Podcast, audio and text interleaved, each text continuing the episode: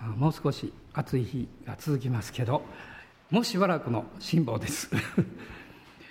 まあさっきもいろんなお話を聞きながら、まあ、時の流れっていうんですか、まあ、時の流れっていうのはいろんなものをこう忘れさせてくれる作用もありますしまた逆にいろんなことをこう思い出させてくれるそういう働きもある。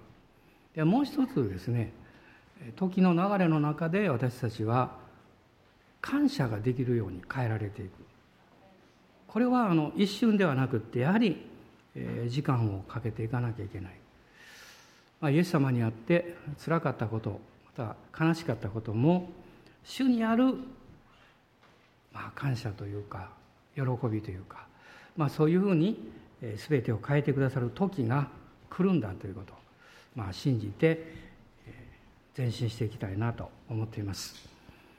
あのまあ、タンザニアの宣教の例の戦いということを先週このお話をしまして、まあ、途中で ちょっと時間で終わってしまったんですけどもあの、まあ、その後半というか、まあ、前半のことをこう思い出しながら、えー、一緒に聖書を開いていきたいと思います。でエペソビトへの手紙の一章の19節をまず読みたいと思います。エペソビトへの手紙の一章の19節です。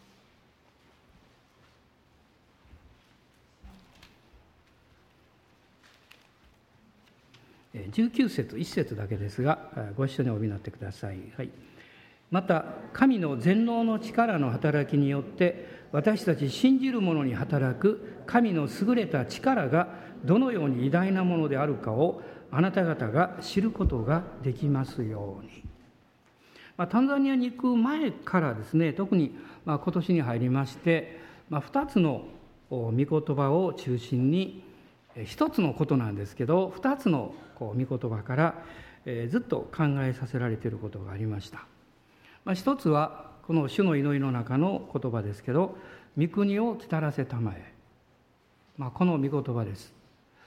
この天のところにキリストにあって祝福がすでにあるというこの霊的な事実というものをまパウロは獄中書簡の中でこのエペソ書の一章の3節にもそのことを明確に語ってるんですけどもその天にある諸々の祝福あるいは恵みというふうに言い換えてもいいわけです。それがあなたの人生のために備えられているしかし課題はそれを今のあなたや私の人生の中でどう具体化していくのか。それをどう体験していくのか、まあ、世の中の人は漠然とした形でまあ、夢とかあるいは将来の希望とか期待とかそういう表現をしますけれども実は人間は本能的に知ってるんですね。それはどういうことを知ってるかっていうと人間がを作ってくださった全能者がいて私の人生に良いものを備えておられるそのために自分の人生というのがあって生かされているんだということを直感的に感じています。まあでもこの理性が勝ってしまって神様の存在を受け入れられないとかあるいは現実の世界や自分の人生の周りの不幸なことを考えますと神の存在なんか考えられない。神がおられて神が愛であればどうしてそんなこと起こるんだろうか、まあ、こういういろんな問いかけというものが誠の神様を信じるということの大きな障害になっていることも事実です。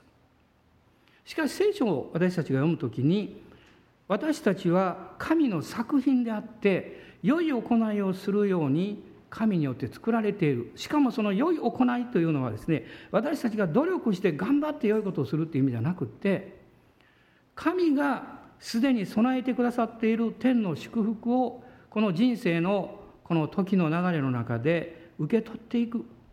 それを具体化していく。そういうこのプロセスであるということを教えられるわけです。まあ例えばあの赤ちゃんができる前にですね、まあ、お母さんのおなかの中に、まあ、10ヶ月余りいるわけですけどあ思い出しました。この間タンザニアに行った時ですね。あのちょっとそのガイドをしてる方に聞いたんですね。あの動物の中で一番この、えー、子供が生まれるのに時間かかるのは何ですかって聞きました。私は知っていたんですけどひょっとして間違ってるかもしれないなと思って聞いたんですけどね。象なんだそうです。やっぱりそうかなと思いました。象はえー、随分長い。2年近くかかるんでしょうかね。随分長いんですね。でそのこのまあ動物でもそうですけど一つ一つですねその赤ちゃんが生まれるまでのその期間というのが違っていてそしてその中でこのいろんなものがこうすでに形作られている。人間はなおさらのことですね。ただ単に偶然に生まれてきたわけじゃないんです。もしあなたの人生が偶然であればあなたが努力したり幸せになろうとすることは何か無意味なように感じます。どう生きてもいいはずです。好きなように生きて好きなようにさればそれでいいんだと思います。でも人間は心の良心があってそれが神様と直結していて自分の人生というものは単なる物質でも単なる偶然の産物でもなくって非常に重要な価値のある大切な存在であるということを教えられるわけです。しかしその作り主である神様を知るまではどうしてもそのことがはっきりわからない。で頭で考えても限界がありますしね。でもイエス・キリストを通して誠の神様を聖書から知っていくにつれてですね自分の人生というのは自分が作り上げていくだけのものではなくって私の人生のために備えられている良いものがあるんだということを知っていくことができます。その備えられた準備された良いものが実は一つのことを通して明らかにされていきます。それは出会いなんです。具体的にはですね。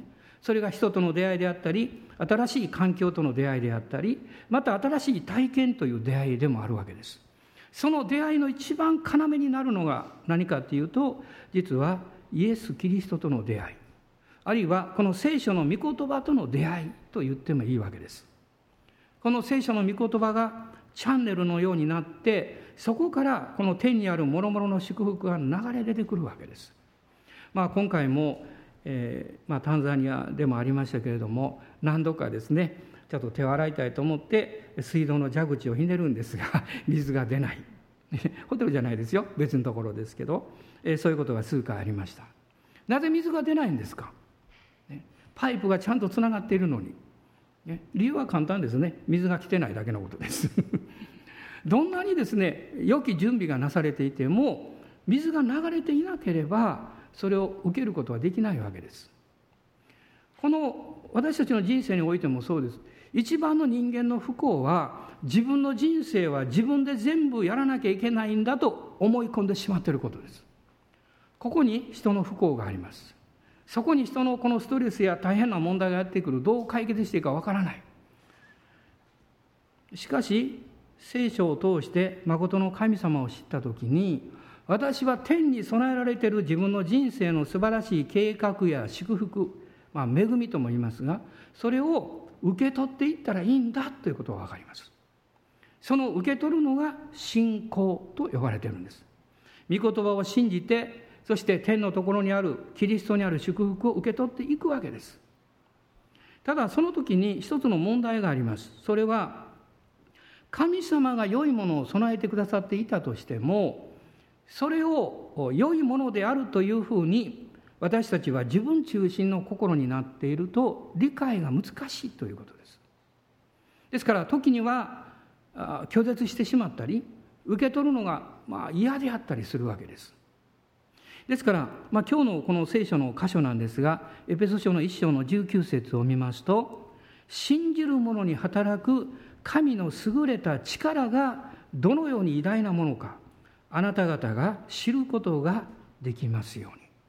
あなた方が知ることができますように、えー、どうぞ大人の方言ってください。あなたが知ることができますように あなたが知ることができますように。でもこのことを経験する前に一つの大事なことがあるんです。それが18節なんです。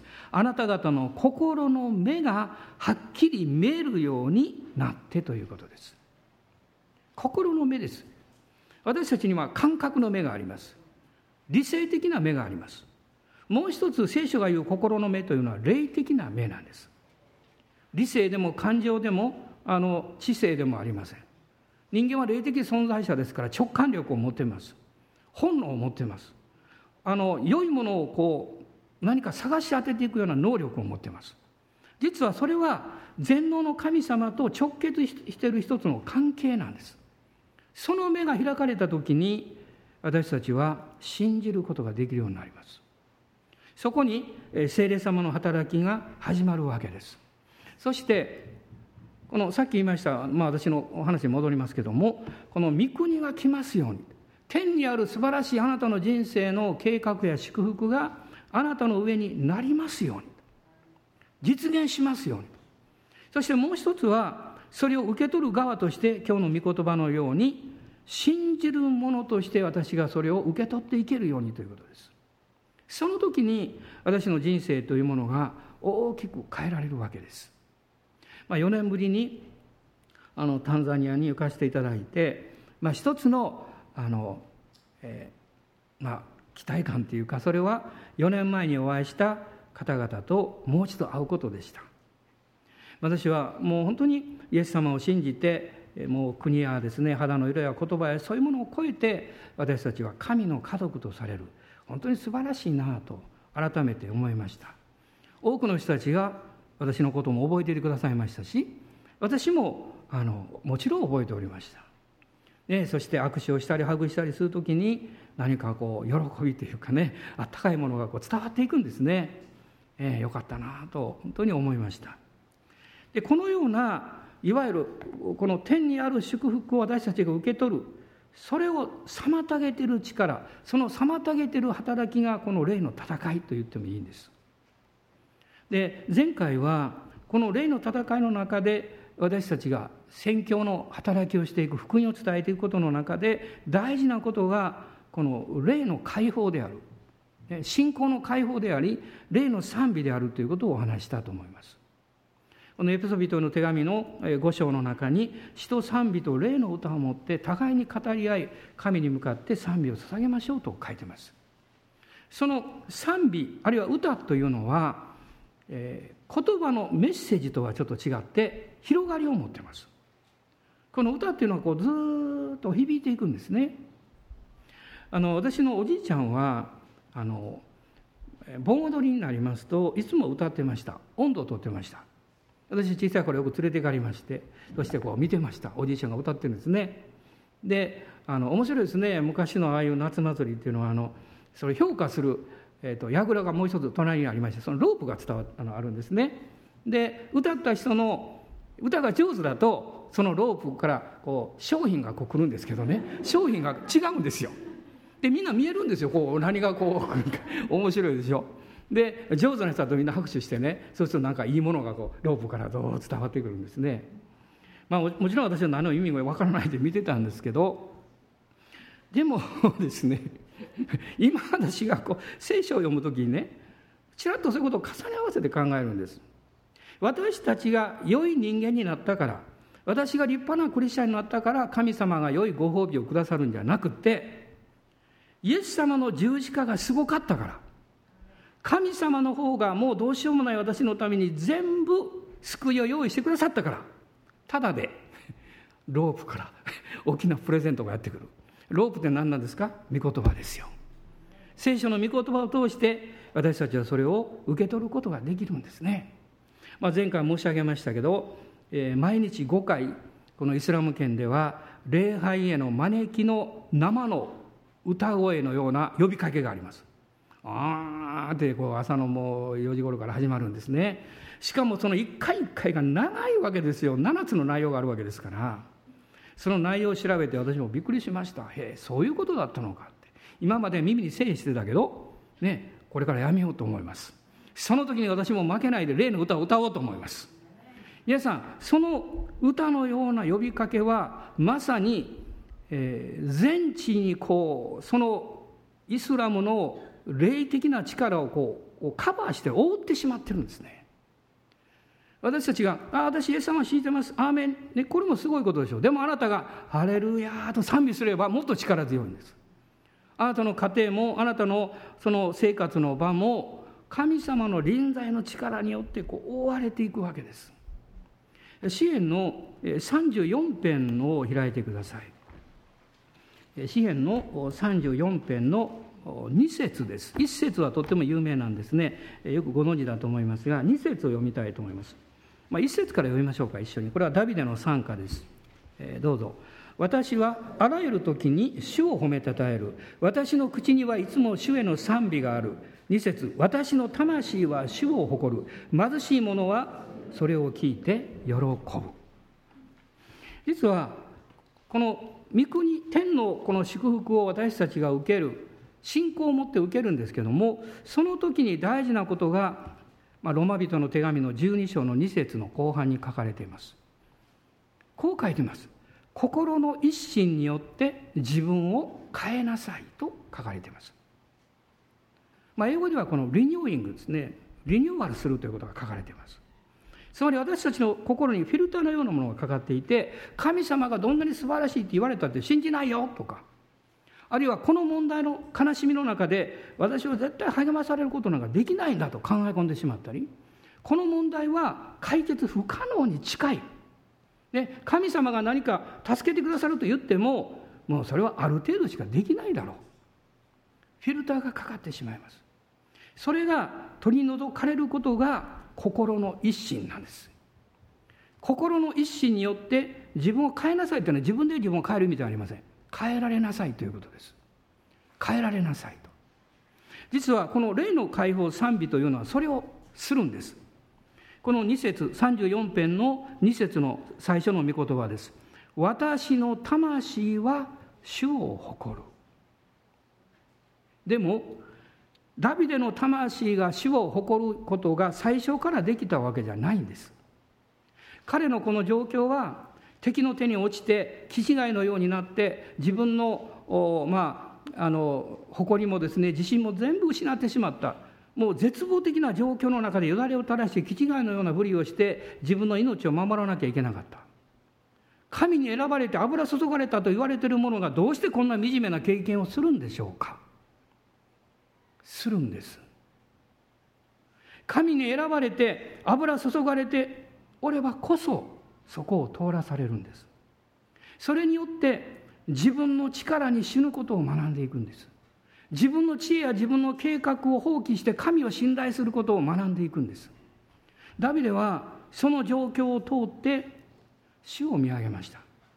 彼の心の中は私はあらゆる時に主を褒めたたえる。外側から見ると人々が敵が現れてるんですね。ああこの男はあのダビデは満を打つと言われた勇士じゃないか。なんだこのざまはと。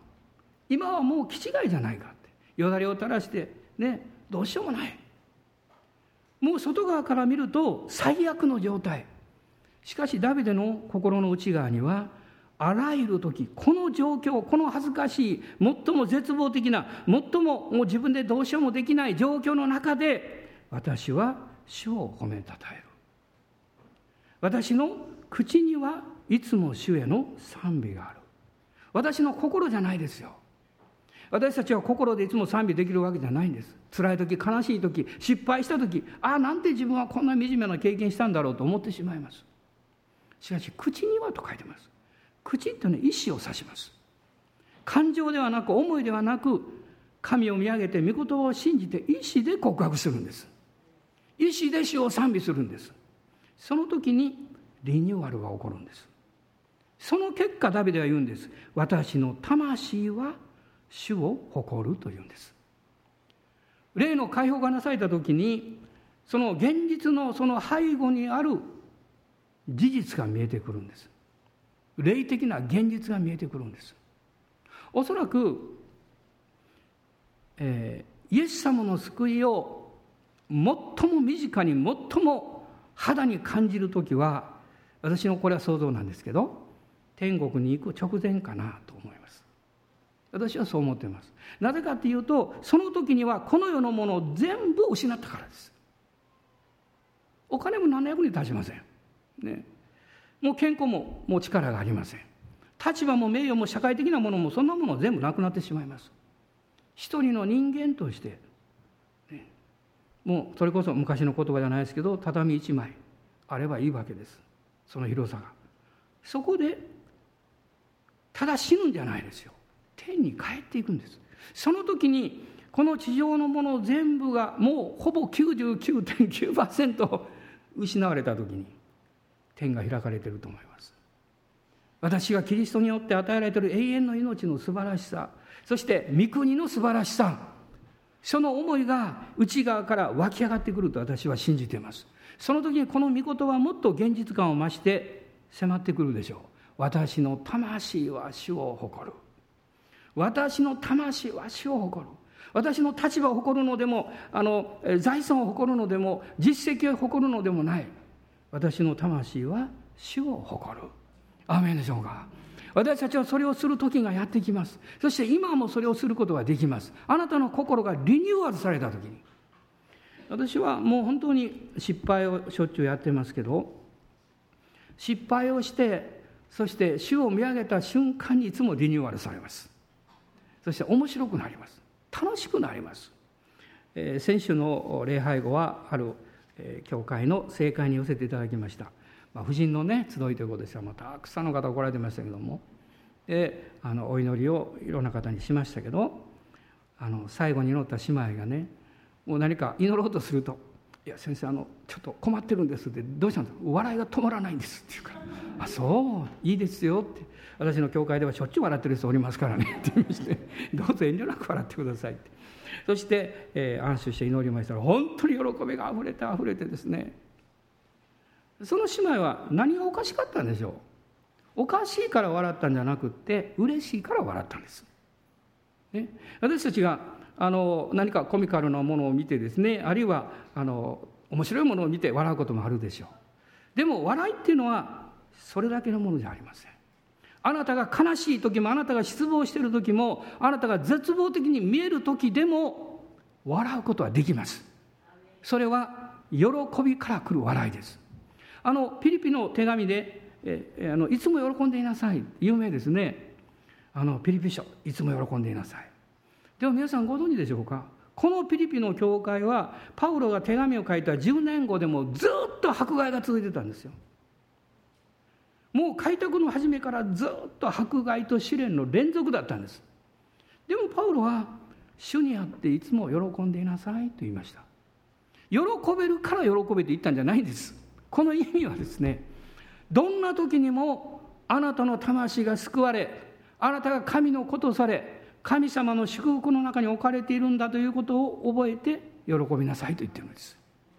そこに私たちの目を留めると「主よ泣いてますけど感謝します」って言ってですね。辛いけど感謝します。喜びがあります。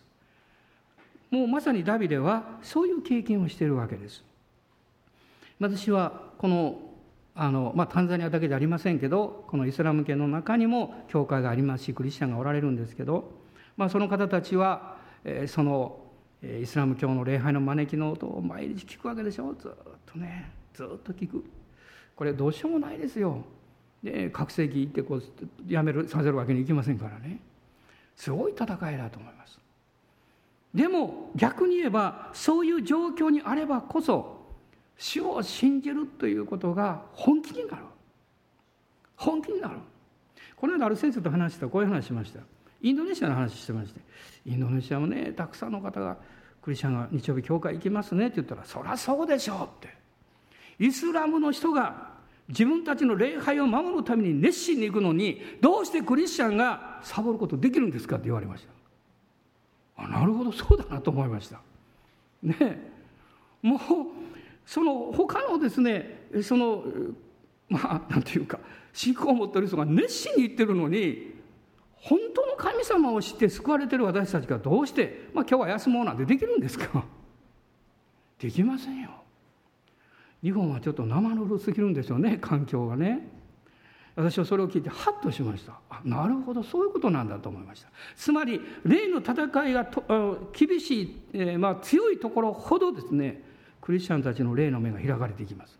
これは現実だと思います、まあ、もう一つ私が、まあ、今回あの非常にこう考えさせられたことは、まあ、そういう、まあ、どこの国でもそうですがタンザニアのにおいてもまたクリスチャンたちの中にも、まあ、家族の問題ですね家族のさまざまなこの試練や攻撃そういうものがたくさんあるんだなということを思いました。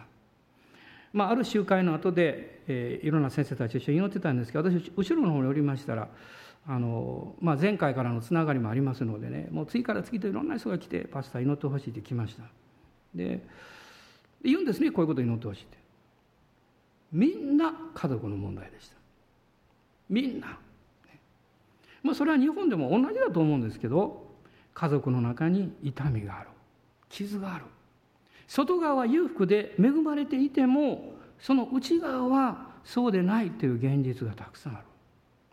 そして家族の親子関係夫婦関係そういうことの中に痛みや傷があるので神様の前に出ても全く信仰を持つことができない。何か自分を責めていたり不安があったり恐れがあったりする。でも皆さんこの使徒行伝の16章の34節の御言はよくご存知でしょう？主イエスを信じなさい。そうすればあなたもあなたの家族も救われます、ね、私はある時にふと考えたんです。一人の人がクリスチャンになると全家族は同時にクリスチャンになるんでしょうか？そうじゃないでしょ？クリスチャンまあ私はクリスチャンとしてあの結婚しましたね。生まれた子供たちは自動的にクリスチャンですか？じゃないですよ。もし自動的にクリスチャンになったとしたら神様は孫を持ってることになります。私神の子ですから子供の子供が孫になりますね。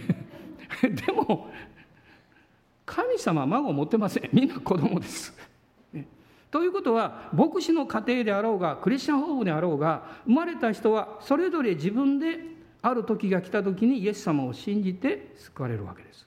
これはクリスチャンの家庭の子供もノンクリスチャンの方も全く同じなんです。なのにどうしてあなたもあなたの家族も救われると書いてるんですか。私ある時それを考えました。そしてふっと思ったんです。あこういうことかって。つまりそれは神様はまあ私であれば私の家族の、まあ、中の代表としてまず私を救いに導かれた。そして私の家族はですね神様の救いの大きな計画の中にも入っているんだということを私がもっと神様の恵みを信じていいんだということなんです。だから救われるように何かをする必要はないんです。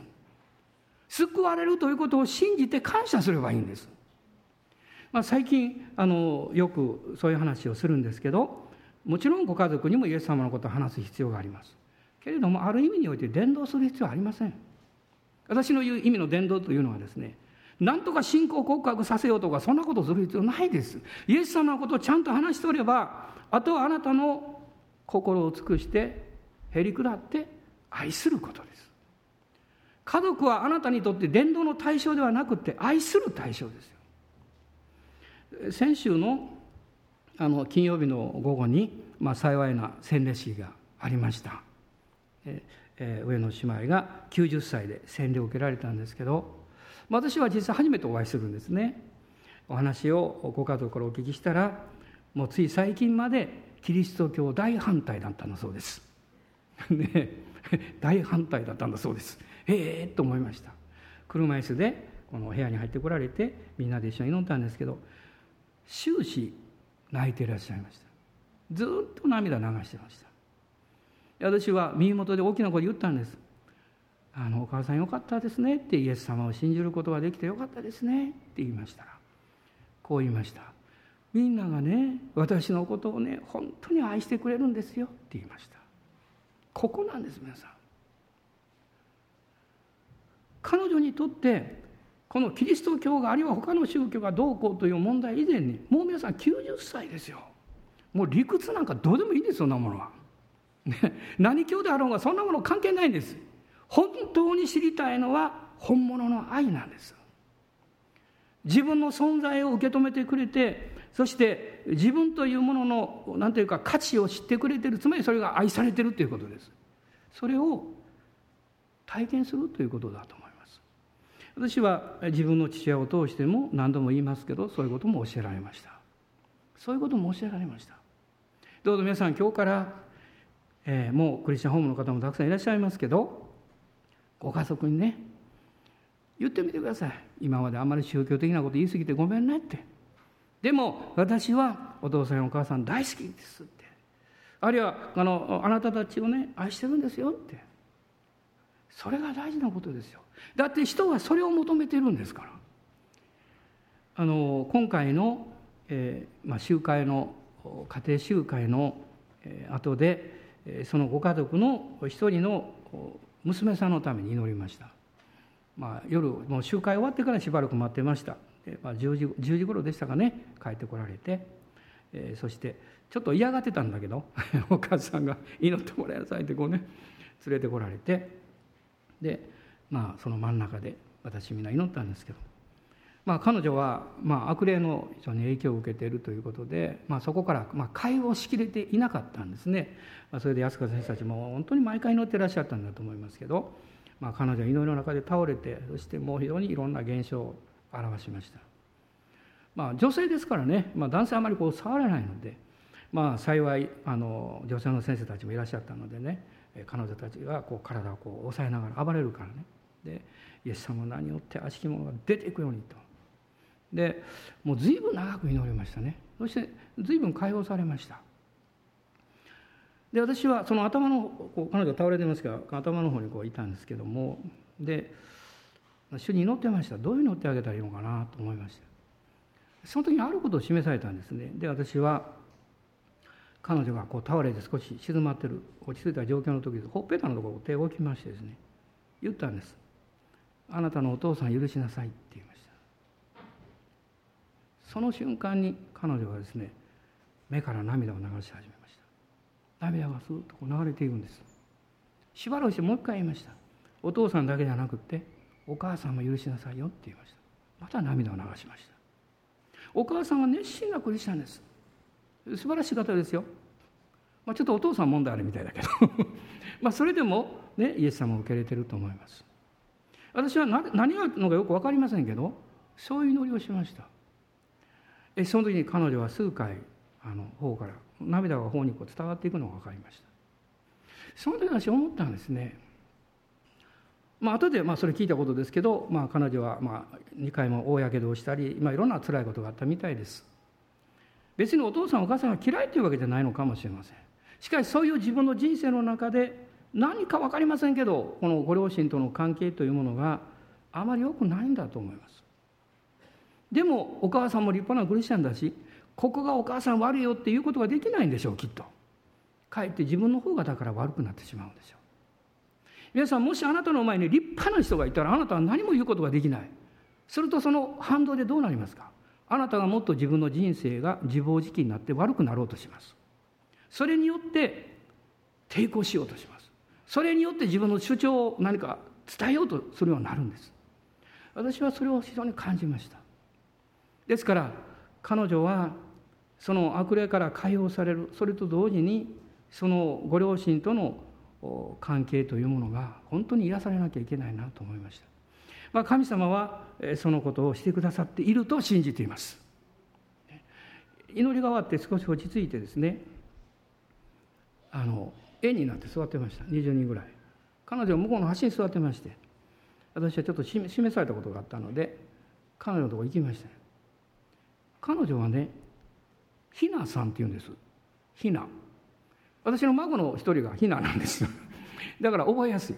で私言いまして行きまして「あのねひなちゃん」って言いました「立ってごらん」って言いました。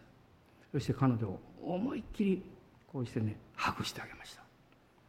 で耳元で言いました「ひなあなたは素敵な人だよ」って「あなたは愛されてる」ね、自分ではねそう感じないかもしれないけどあなたは愛されてるって。彼女は目に涙を浮かべてました私たちは知ってるんですね。何よりも自分の大切さを一番よく知ってるんです。だから自分を傷つけるんです。だから自分を悲しませようとするんです。それによって抵抗してるんです。まあその相手が両親であったり家族であったり。でも最終的には人は自分の魂を作った神に反抗してるんです。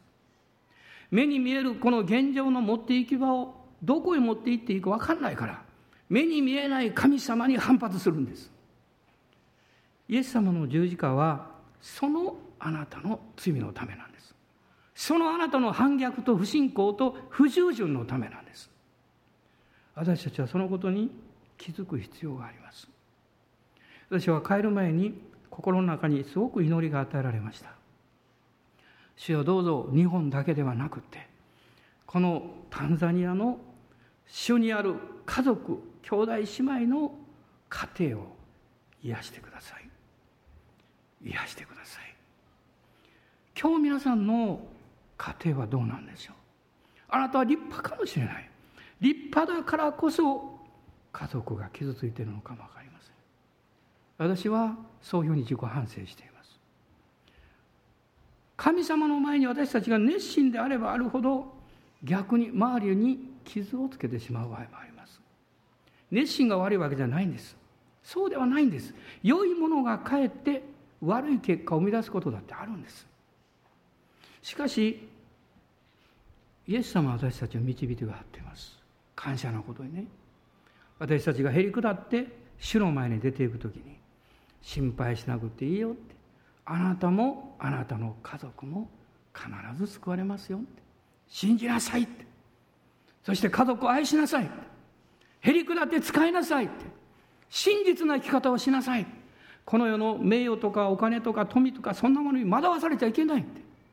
それらはあなたが誠の神様を愛しそして誠実に生きる時に必ず神が与えてくださる。あなたの人生を高く引き上げてくださる。今日私たちはもう一度主を崇めたいと思います。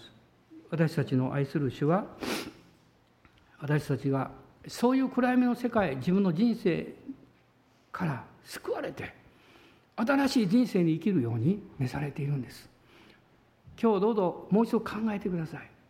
あなたもあなたの家族も救われます。あなたの家族あなたにとってかけがえのない素晴らしい存在です。その関係がもし傷ついたり壊れているならあなたの方から手を伸ばして手を伸ばして和解してあるいはその関係がもう一度健全になるように主の前にへり下って祈っていきましょう。そしてもう一歩手を伸ばして友達との関係。私が接する人々との関係。神様は私たちがそのように愛されて愛するように生きることを教えています、まあ、最後に一つの御言葉を読みたいんですけどヨハネの第一の手紙の4章です。えー、まあえー、実は3章4章たくさんあるんですけども4章の16節から18節のあ16節と10あそうですね18節まで一緒に読みたいと思います。ご一緒にどうぞ。私たちは私たちに対する神の愛を知りまた信じています。神は愛です。愛のうちにいる者は神のうちにおり神もその人のうちにおられます。このことによって愛が私たちにおいても完全なものとなりました。それは私たちが裁きの日にも大胆さを持つことができるためです。なぜなら私たちもこの世にあってキリストがと同じようなものであるからです。愛には恐れがありません。全く愛は恐れを締め出します。なぜなら恐れには刑罰が伴っているからです。恐れる者の愛は全くものとなっていないからです。このヨハネの時代はこのドミドミティヌス帝ですね。もう迫害の時代でした。多くの人が信仰を放棄しました。異端もはびこっていました。でもヨハネは言うんです。迫害も試練も異端もそれに勝つ道がある。それは全く愛だと言っています。キリストにある真実な愛。それが勝利するんだと言っています。立ち上がりましょう。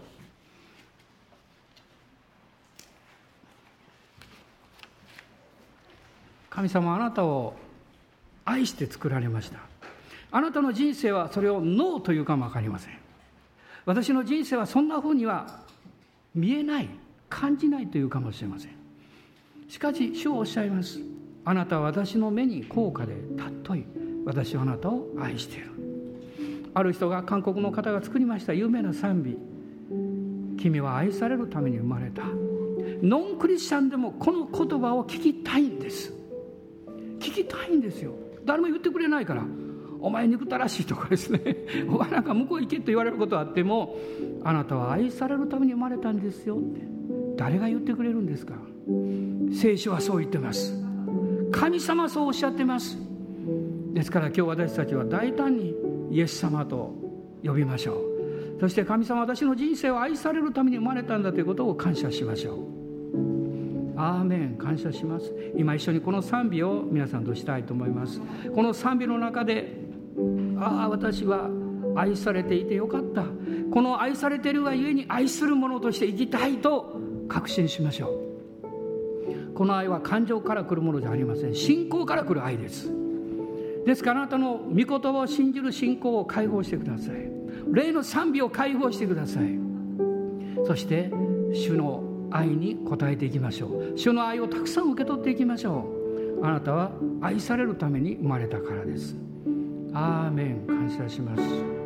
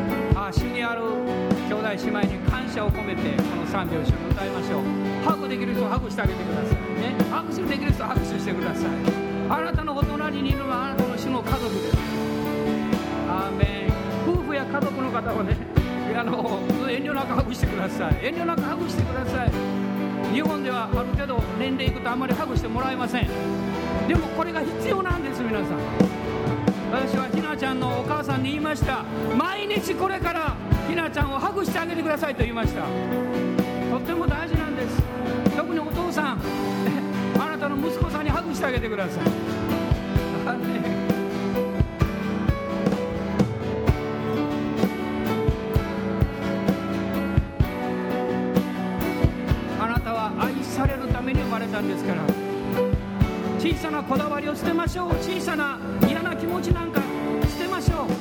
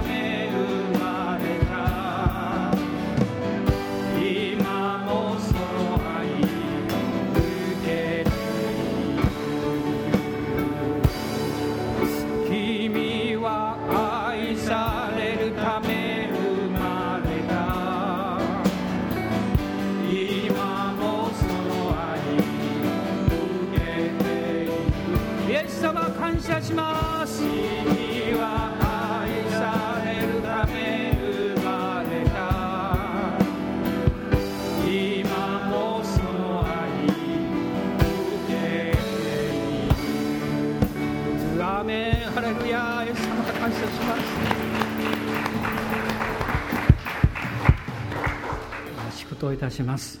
私たちの主イエス・キリストの恵み父なる神のご愛精霊の親しき御交わりが私たち一同と共にこの新しい週一人一人の上にまたお一人お一人の家族の上にあなたの恵みが豊かに豊かにありますように。離れていた家族が帰ってきますように。体だけじゃない心も帰ってきますように。アーメン